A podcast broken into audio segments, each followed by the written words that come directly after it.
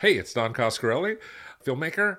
I uh, just wrote a book. Check it out. It's called Fiction Tales from the World of Phantasm. And uh, it can teach you all the things that you never knew about the Phantasm film series. A lot of interesting stuff horror, violence, not much sex. Check it out. Now available on Amazon, paperback, and Kindle.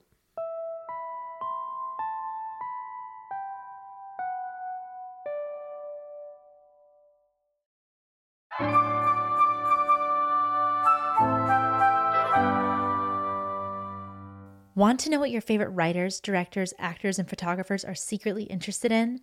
Check out The Gala Show, where each week a guest of my choosing brings an entirely new topic to the mic, and it can be anything they want to discuss.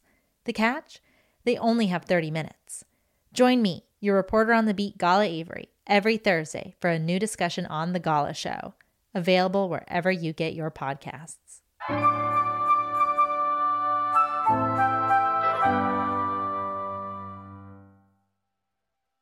On the last episode of the Video Archives podcast, Roger and Quentin put on a little lipstick.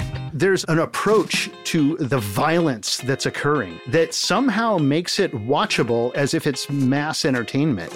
Got in the ring with the one and only. They didn't want to see that stupid play. they wanted to laugh, and I gave them a reason to laugh. And traveled back to 1978 through the lens of Slithis. This movie is almost serves as a kind of document of the city at that time. And now we bring you the after show, your backstage pass to exclusive content, answers to your burning questions, and even more film discussion. I'm your muck monster, Gala Avary, or Spawn of the Avary, depending on who you ask. You may not know it, but I am always listening. I was at a local boba cafe and overheard a discussion of a group of high schoolers all about movies. I couldn't help but bring the question to Video Archives to hear what Roger and Quentin thought about it. You know, before you guys begin, I actually have a question for you guys mm-hmm. because, okay, so when I go, when I listen to the podcast, I try to do things like when the edits, I try to do things that are like normal people things that normal people would do when they listen to podcasts. So you play act. Yeah, I, I pretend I'm a normal person. I do my laundry. I was gonna say dishes. I do my laundry. I do dishes. I hula hoop. But one of the things I do, I like to go to this boba cafe near me, mm-hmm. and I'm listening to the podcast, and all of a sudden I hear these like high schoolers behind me, and they start saying, "Well, is is Parasite a classic movie?" And I'm like, "Parasite is that a classic movie?" And they start having this big discussion on what is a classic movie, mm-hmm. and they're trying to figure out what's a classic movie. So I wanted to ask you guys, what do you guys consider a classic movie to be? Yeah, because if you're born in like '95 or something, or or even later, like th- a, know- a classic movie can be, you know, want this?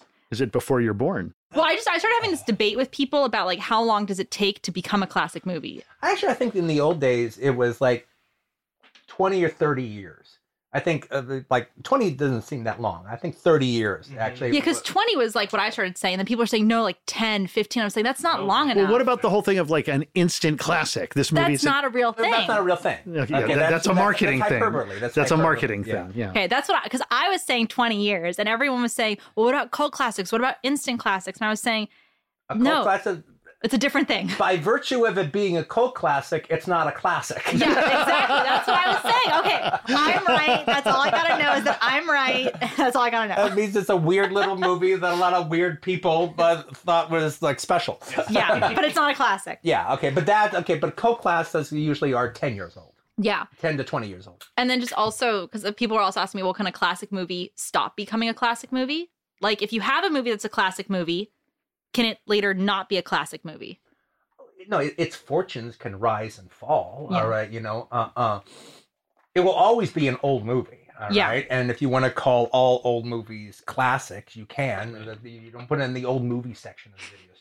Now, not all old films are classics, but uh, uh, but uh, certain films will have a, uh, uh, they'll have their day. They'll go through a period where they're uh, um, they're not thought of as highly, Yeah. and maybe that comes around. You know, there was a time in the '70s that High Noon. Uh, was, Oh, yeah, uh, was completely. Not, was not uh, was not thought of as as, as When I was first introduced to the uh, High Noon as a film, as a as a boy, it was like, man, it's just like kind of this garbage movie. well, it's, It's like well, a programmer. well, especially well, yeah, yeah, well, you know, it's like one of the only westerns to actually win Oscars. All right, you know, um, But especially there was this whole thing about uh, a high noon in the, in the seventies because Howard Hawks was against it, and he was like, like the only reason I made, the only reason I made Rio Bravo was put a lie to. Uh, because I just tested uh, High Noon so much that I put a lie to it, um, and a lot of people kind of jumped on that bandwagon. All right, yeah, and then, then it started turning back around because actually the film is actually an editing tour de force. It's a movie, a movie completely saved by editing, and so anybody who appreciates good editing is going to be taken over by like by director High Peter Noon. Hyams, who edits his own films Yes. and did almost a remake of High Noon with uh, Yeah. Outland. I don't think he edits No, his out own films. that. I think No, he's no. in, well, he's in the room. He, I don't he's think he's in the guild and he's an editor. He's he's edited. But like he doesn't his- take credit for it. Okay. and he is not above taking credit.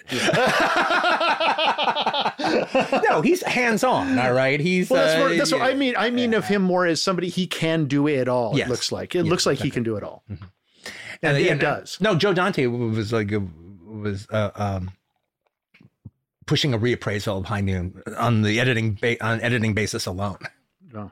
But yeah, but that's a good example. And Joe Yeah. Dante would know. He's there's another guy Oh, he's who's another like a terrific master editor. Yeah. I agree. Yeah. The reason why lipstick is so effective is because the film highlights the realism in our world. Unfortunately, justice isn't always served to victims. Quentin highlights the frustrations that we all felt while watching the outcome of the courtroom sequence. I forgot about this scene and just just, you talk you waxing poetically about the courtroom scene reminded me my other favorite along with her screaming you're you're killing me! All right? My other favorite Mariel Hemingway moment in the film is after the verdict happens and then the the oh, rapist is and the rapist is like found not guilty. Both both two sisters are are pounced on by the by the mm-hmm. press in this feeding frenzy that finally like Anne Bancroft gets them behind a door and, and then Marilyn were like fuck it's so realistic Yeah. it's like what the fuck was that yeah. it's not even talking about the verdict with a with a very quick awkward fade to black afterwards. Yeah. Just it's just like fuck what the hell was that yeah.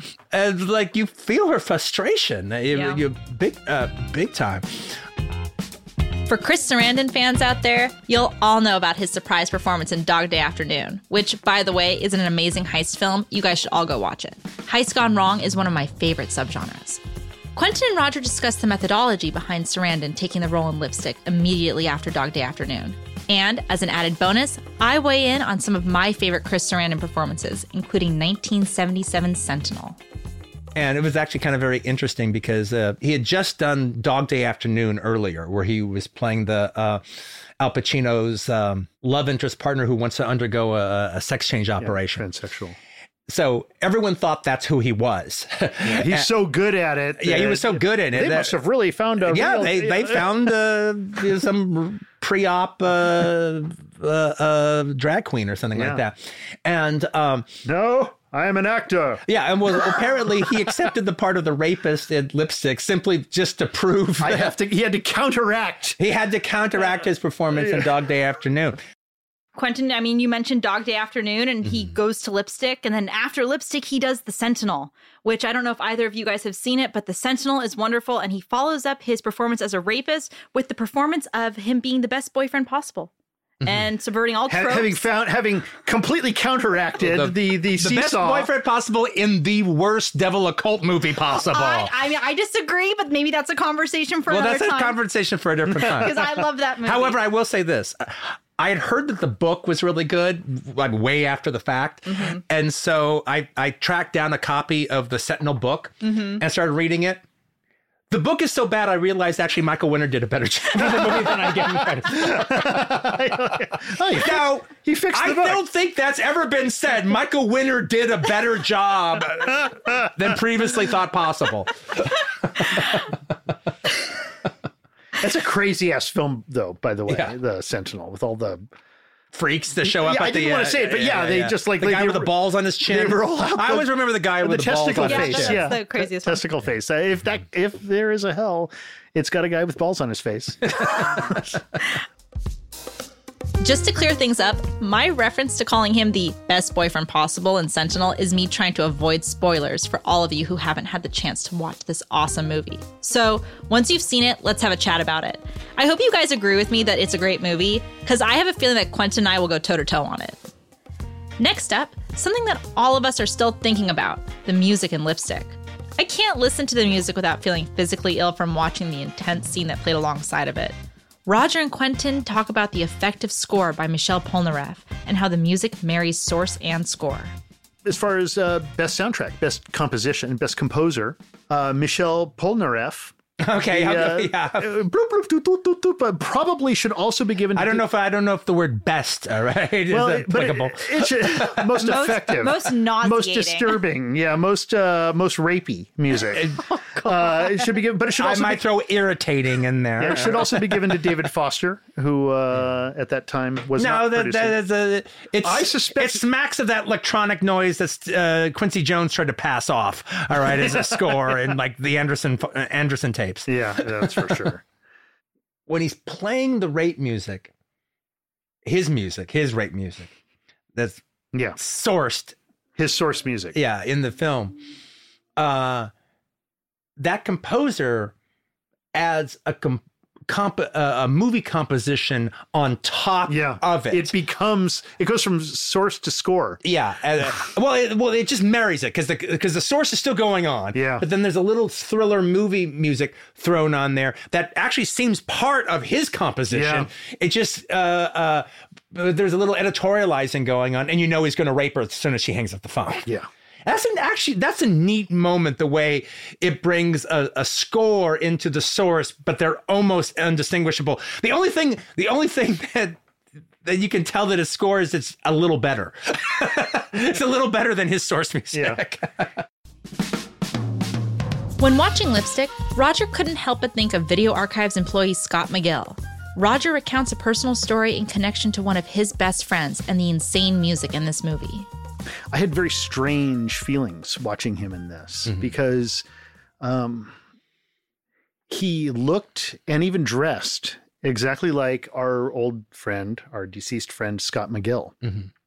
And um, you know, Chris Sarandon kind of looked like Scott, and Scott was a I'll composer. go with the dressing part, but I don't know if he looks like. Well, him. he kind of had that, you know, the little in this movie. He Okay, look, he he looked like him to me. It was recalling him to me. I couldn't look at him and not think about him. Mm-hmm. Not mostly because Scott used to do that. He would write some piece of music, some Mm-hmm. piano concerto. some piano concerto because he was brilliant, Mm-hmm. and he would write it, and then he would like you know meet you in I don't know a parking lot somewhere or someplace you know a a schoolyard or somewhere near other Mm-hmm. people where anybody and he would with a boombox and start playing it for you. Mm-hmm. Here, let me play you my concerto to for rape number two. yeah, right. Put it on, and you're there, and you're like, "This is great," but I don't really want to be listening to it here in the middle of like the parking lot with me- the, like- the like- basketball players over there looking at us. Feels weird. like when I read my reviews to you. well, you don't choose to do that in the middle. Of, well, maybe you would. But um, and, and and I don't know. It's music is such a personal, uh, at least in in the way that Scott's music was. I don't know. And so anyhow, it started reminding me of Scott well, look, I buy that. in a look, kind of in a kind of weird way because the guy's a rapist in Well, the I- movie, like- and, and Scott is not a like. I'll be clear, I'm not implying that, Yeah, yeah, but yeah. but you know, it, it actually he was an odd duck. He's not a rapist, but he was an odd duck, and this guy's an odd duck. Well, it caused me to go back. You know, Scott, who worked at Video Archives, whose father was at Video Outtakes. I mean, I, I, he committed suicide, and uh, he left a document and a and a musical piece to me. Mm-hmm. The musical piece was called Summer of 1987, mm-hmm. and it is a four-hour long musical piece. And I've only listened to like the first side of the first tape because I uh-huh. just can't bring myself to mm-hmm. listen to the whole thing. And he left me a document called The Initial Understanding, uh, which you know about yeah, yeah, yeah. that was his kind of explanation for why he did it. And I reread it after this movie. Oh, It- really? It Um, actually caused me to go back and reread it, uh, by which I quickly learned he was his his whole concern was I'm not talented enough. I know that I'm not as talented as I want to be. I wish that I was stupid and thought that I was talented, even though I wasn't. Was and also- that would have been well, preferable. also- and he's so dumb because his movie was it was better than most of us Yeah, yeah. at that level. and it was you know and At also that age. he was also he questioned his stamina uh, yeah. to be able to actually make it in the business. He, he questioned his stamina. Yeah, he- he less his get tired. talent, less his talent, more his stamina. It's true. It's true. It actually, I wrote down a line that he said, which felt weird to, I mean, appropriate to me. It was, I wish I could write a song. Even if I was a bad songwriter who believed he was a great songwriter, that would be good enough. I don't know. I started thinking about like being so into your music. I started thinking about movies like Phantom of the Paradise, which was one of his favorite films. A lot of his movies were these uh, uh, emotional, very musical, emotionally connected movies. And I started thinking about this guy who's a mess. And, you know, this is the inside of his head. This music that he's playing, he's trying to share it with people. Is VHS always better? Well, not in this case. Quentin recounts how a joke in the one and only landed differently when watching it on the big screen. and then the way it's presented on television, this was not just a flaky thing. So she realizes, oh no, this is a actually a legitimate real thing, career yeah. now. And she also said, I don't want you like this fake version of you. And he's being fake. Yeah. He's like, Well, he's "Oh, no, wearing the everything's he's wearing the underwear even the Yeah, the well, fur no, no, by the way, by the way, that joke is a little lost on television, all right, uh, because uh, in the theater, when she goes like, take all that junk off. And he takes all the clothes off, and he's got just the the the the, the those pa- those furry panties. All right, uh, it's not as clear that they're furry panties as it was Maybe on the Blu-ray it was. yeah, yeah. as as as it was at the movie theater because it brought the whole house down when you saw you really saw the fur and he even strokes it a little bit. Yeah. And I, I really go- like her line at like- the end. Like if you got if you got panties under those, it's Yeah, over. yeah. He goes, so, so like, what are those? And then it, it stops and he's like, what is it? Hey, I have to feel the part all the way down. De Niro would. yeah. Yeah. I can't move on from the one and only without giving a shout out to my favorite actor in the film. For anyone wondering, yes, I really do love Hervé Villechaize. I'm actually watching Fantasy Island right now because of him. Z-Plane, Z-Plane! Thanks for all of the smiles in the one and only Hervé. You are my favorite part of it. Ahem. Now that I've gotten that out of my system, let's turn to Slithis, or Spawn of the Slithis. Roger and Quentin were overjoyed by this movie, so much so that I couldn't help but do a little bit of digging when it came to some of the actors in this movie. I was hoping to come up with some information on Roger's favorite, Bunky, but sadly, I came up short. It seems that he was either a Venice local or one of Stephen Traxler's friends. On Quentin's favorite, Rex, however, I was able to find a little bit of information. It seems that Don Cummins was a North Carolina based actor appearing in dinner theater productions in Charlotte. He was a regular for JG Pat Patterson, a Southern based producer director, and acted in some of his films, like 1972's The Body Shop, also known as Axe, and 1976's The Electric Chair. But let's talk about the real stars of the show the characters of Venice Beach and the spawn of Slithis itself. For Quentin and Roger, the combination of groovy monsters, interesting characters, and iconic cities pushed this movie over the top. Uh, You the like the way the way the way Pittsburgh or Baltimore Com- are. the, the city Yeah, is yeah. more a character in this movie than like almost any other movie I've ever. Even like I think I was mentioning other movies that have cities as characters, like um, Don't Look Now, Yeah. or you know where the city of Venice is, you know, like a character Well, in they the use film. look they but use, this, But New World Pictures uses Venice all the time because it's right outside their lumber yard. yeah, but all this, right? but this was more than just ne- but using never, Venice. but this, never like a character the way this is. this Yeah. was like we're going to show you all of Venice, Mm-hmm. and you know. Uh, Rhode Island School of Design at one point they were like trying to save stuff and and they were keeping a um uh an archive of porn films. Mm-hmm. And at one point this was challenged like why is the Rhode Island School of Design keeping this Mm-hmm. library of porn films? And it was because they were trying to preserve the uh, interior design and fa- and fashion elements that Yeah, were inside of those films Absolutely. which were just taking there's furniture in those movies that uh you know Eero Aarnio chairs No, no, and- no, look, no, look. we look. We haven't mentioned that much about the monster yet, but but just before we get off this, well that's Ve- because this is almost more important than the monster Almost. the character of Venice in this film if you know, Venice Beach look, I, I would agree with you. The monster is actually pretty groovy. So the combination of Yeah. a groovy monster, a groovy, a, a really groovy suit, a Yeah. really, really groovy monster suit, and then all this Venice iconography is like it, it's it's irresistible. Yeah. Um, all the cheapness of the movie adds adds to it. Uh, to uh, except uh, the monster suit itself is not cheap. The monster suit is very well done. I, I would say all the uh, everybody is bringing everything to this. I mean, uh, th- this is one of those movies that um, uh, y- y- when you described it to me, it was like, oh, this is like a kind of a homegrown film. It was a bunch of uh, you know Hollywood tech people who got together Yeah. and made this movie. So it's like, I'm, for lack of a better way of putting it, a lot of you know some below the line folks got together and used their amazing talent Mhm. eh, to make something for basically nothing. And uh, the movie scores with me on many, many levels.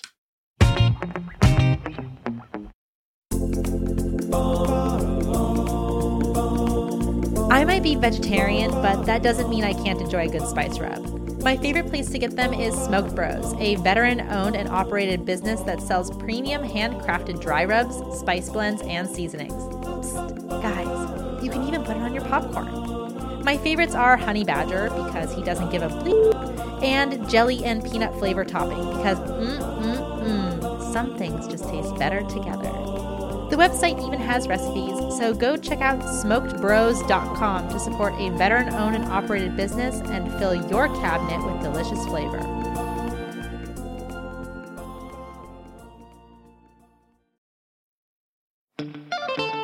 As a quick aside, Slithis captures the feeling of Venice Beach extremely well and feels like a time capsule that brings you right back to 1978.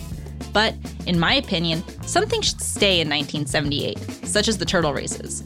Although it can be argued as cultural heritage, turtle races are a hot debate issue right now. As a friend to the turtles, you won't find me at Brennan's, as I personally think the turtles should be left alone. Slithis may capture the city, architecture, and interior design, but it also captured the fashion of the time. One outfit in particular caught Quentin's eye. Before I go into the history, that one other thing must be mentioned uh, is at some point the lead character, for a long period of time, he's wearing this outfit, this one piece Oh, outfit yeah. that you're watching, and you're like, "What the fuck is that he's wearing?" And you're looking and I go, "Holy shit!" That's the Italian leisure suit outfit that the kid buys in Freaks and Geeks. That's the real version of it. That's what it really And looked he like. is rocking it like in a way that like I couldn't. no, he's really rocking it. I mean, the closest thing the guy has to coolness is he can wear the Italian leisure suit and make it stick. Yeah, the Jufro helps a little. Yeah, the Jufro helps a lot. and as I read it, and as I uh, and I just saw another film recently, uh, uh, Death Promise, and the lead character in that is like this Puerto Rican martial arts guy, and he wears an Italian leisure suit. Does he pull it off the way Alan Blanchard does? Not as thoroughly as Alan Blanchard does, but he pulls it off. He de- they all pull it off better than the kid in Freaks and Geeks. Which wasn't intentional. Yeah, but thing. it, but it's nice to know that the that Italian leisure suit was an actual thing. It wasn't just something yanked out of Judd Apatow's ass. Okay, guys, let's talk about Jeff. What was up with women of this time period being named Jeff? Jeffrey with a J was the 15th most popular name in the 1970s, for boys. And Jeffrey with a G was the 193rd most popular for boys. So, what's with all these ladies named Jeff in exploitation films? Does anyone out there know the answer? Please tell me. If you want to hear me rant about the other video archives Jeff, Jennifer Gann, and Women in Cages, make sure to go back to After Show episode 1. But for now, let's sing the praises to the good Jeff played by Judy Motulsky. there's there's something to be said about um, how um, in in any other uh, actress's hands, a lot of the lines that she was delivered could have been more abrasive. Like, "I don't believe you. What you're doing. Why don't you just like focus on your work and everything?" But the way she's delivering those lines is always kind of in a loving way. Like she's never like like I still Actually, love you. Yeah, they I have, st- they have. Okay, one of the good lines is uh, when he's talking about seeing these dogs that were ripped apart. He goes, "Well, it's sort of like this." Uh, uh, uh, I told you about that deer that I, uh, I, I told I told you about that deer that I saw. Well, you said you saw a dead deer. He goes, no, but it was it was face was ripped off. It was just like a sac. It was like a satanic ritual. She goes, whatever that would look like.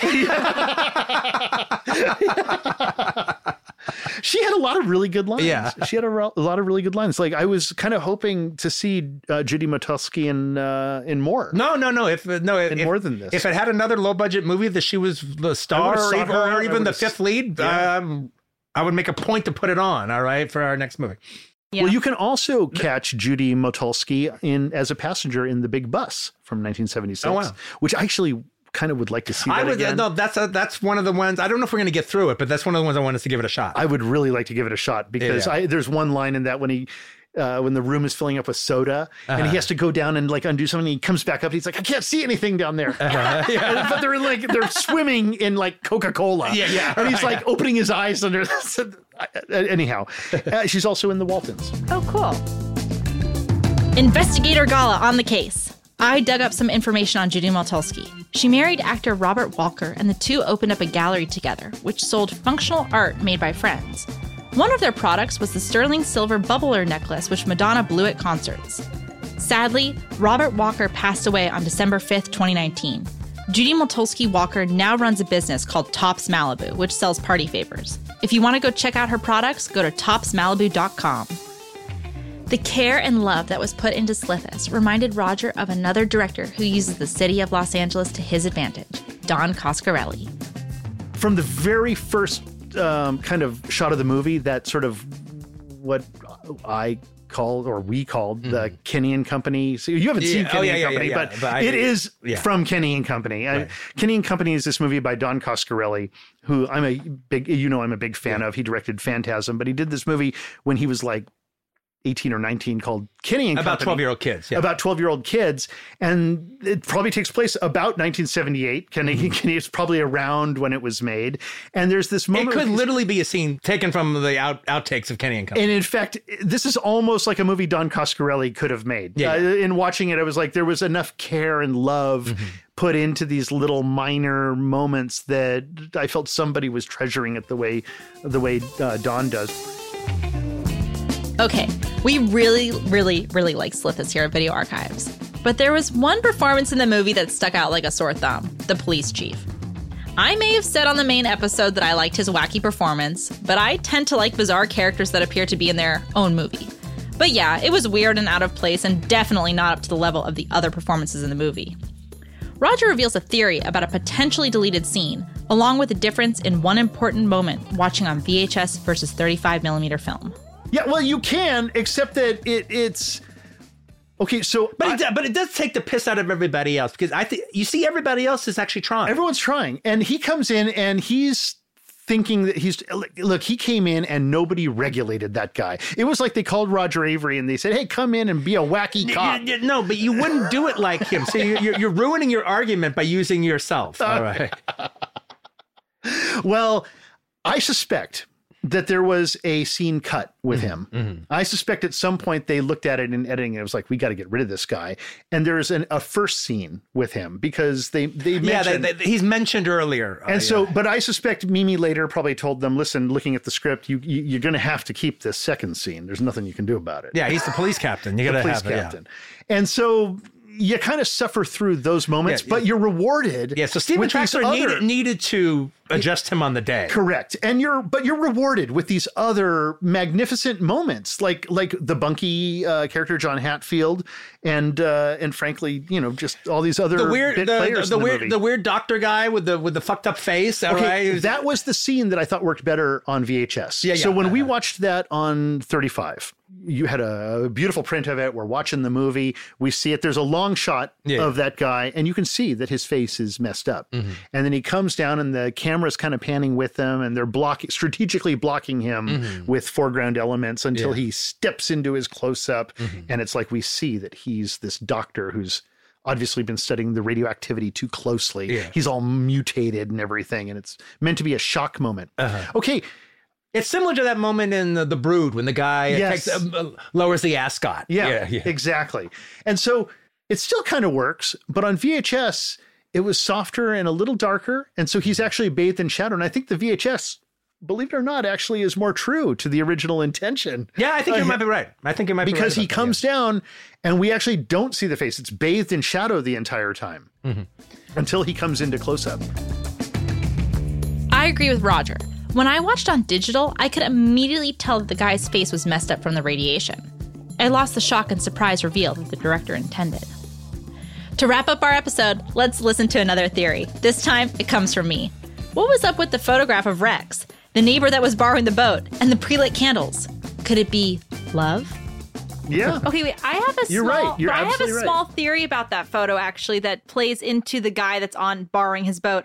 I don't think he's borrowing his boat. I think that's his gay lover Ah. that's come and has been waiting for him there. Well, that is kind of like because a mo- there's candles burning. There's a picture of him. I think he's like Okay, in there. th- is this for this him. Avary thing when you have nothing else to say? You yank out the gay subtext? No, we read into films. you read into it. look, he's just Why else there. would the Uh, yeah. candles be lit? Yes. Why are the candles lit? That And his is- gay lover is Tom Selleck from That- Coma. that is the evidence. or it is the son of the uh, seltzer in uh, the one and only. There you go. Who knows? yeah, yeah, the, the son of Seltzer and one and only grows up to be Rex. yeah. Rex Rex is Okay, uh, Rex. Rex is, Look, I he's the king. we've got so much subtext on Rex. He's not gay.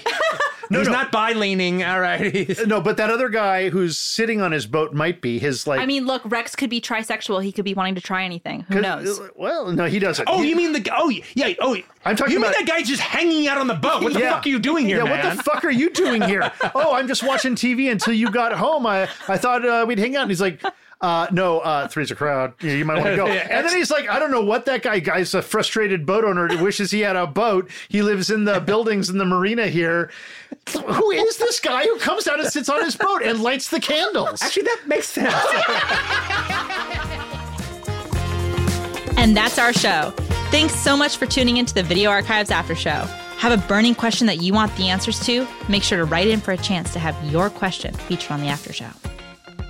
Next week, join Quentin and Roger as they discuss three new films. Want to know ahead of time what we're watching? Here's a riddle for all of you loyal fans out there. Try and figure it out. The first movie is based on the private life of a detective. The second movie takes place in a fiery land and features a returning Video Archives leading lady. And the third is a Mexican action film featuring a family under siege. Hell hath no fury like me, Gala Avary, signing out for today. See you next time on the Video Archives After Show.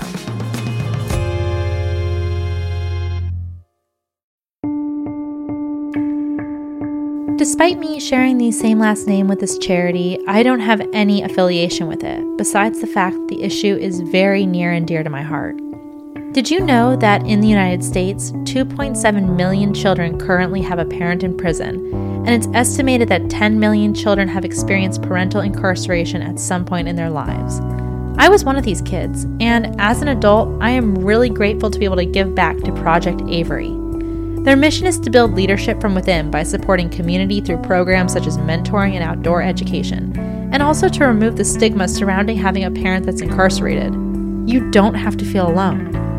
If you know a kid who could use these resources or would like to donate money or time to the charity, please go to Project Avary, that's A V A R Y dot org, to check out what this amazing charity is all about. Again, that's projectavary.org. Thank you guys from the bottom of my heart.